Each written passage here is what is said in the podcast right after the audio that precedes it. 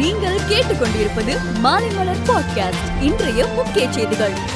இலங்கை சிறையில் உள்ள ஐம்பத்தைந்து தமிழக மீனவர்களை நிபந்தனையுடன் விடுதலை செய்து அந்நாட்டு நீதிமன்றம் இன்று உத்தரவிட்டுள்ளது. நகர்ப்புற உள்ளாட்சி தேர்தலை நடத்த தடையில்லை என சென்னை உயர்நீதிமன்றம் உத்தரவிட்ட நிலையில் விரைவில் தேர்தல் தேதி அறிவிக்கப்படலாம் என எதிர்பார்க்கப்படுகிறது. தமிழக மீனவர்களின் விசை படகுகளை ஏலம் விட இலங்கை அரசு மேற்கொண்டுள்ள நடவடிக்கைகளை நிறுத்த நடவடிக்கை எடுக்க வேண்டும் என பிரதமர் மோடிக்கு தமிழக முதலமைச்சர் மு க ஸ்டாலின் கடிதம் எழுதியுள்ளார்.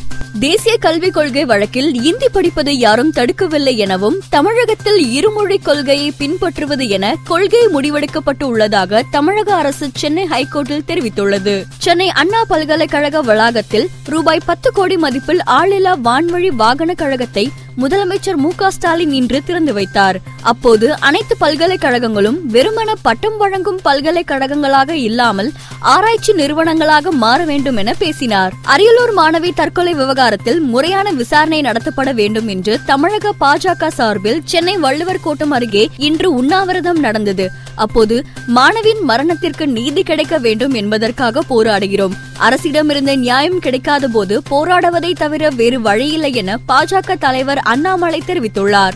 மொழிப்போர் தியாகிகள் மணிமண்டபத்தில் இன்று தமிழக அரசு சார்பில் வீர வணக்க நாள் நிகழ்ச்சி நடந்தது. இந்த நிகழ்ச்சியில் முதலமைச்சர் மு ஸ்டாலின் கலந்து கொண்டு மொழிப்போர் தியாகிகளுக்கு மரியாதை செலுத்தினார். மேலும் ட்விட்டரில் ஓடி வந்த ஹிந்தி பெண்ணே கேள். நீ தேடி வந்த கோழையுள்ள நாடிதல்லவே என முழங்கி தேக்குமறு தேகங்களை தீக்கரையாக்க கொடுத்து இந்தி திணிப்பை எதிர்த்த வீரமறவர்களை போற்றி வீரவணக்கம் செலுத்தினேன் என பதிவிட்டுள்ளார். அதேபோல் அதிமுக சார்பில் ஓ பன்னீர்செல்வம் மொழிப்போர் தியாகிகளுக்கு வீரவணக்கம் செலுத்தினார்.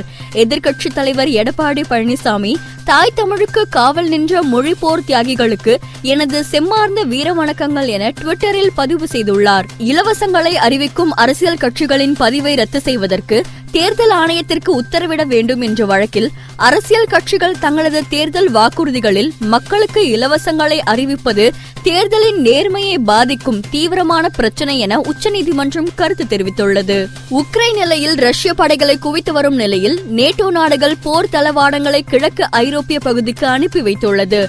ஐரோப்பிய யூனியன் உக்ரைனுக்கு பத்தாயிரம் கோடி ரூபாய் நிதி உதவி அளித்துள்ளது. ஆப்கானிஸ்தானில் கடுமையான நிதி நெருக்கடி ஏற்பட்டுள்ளது.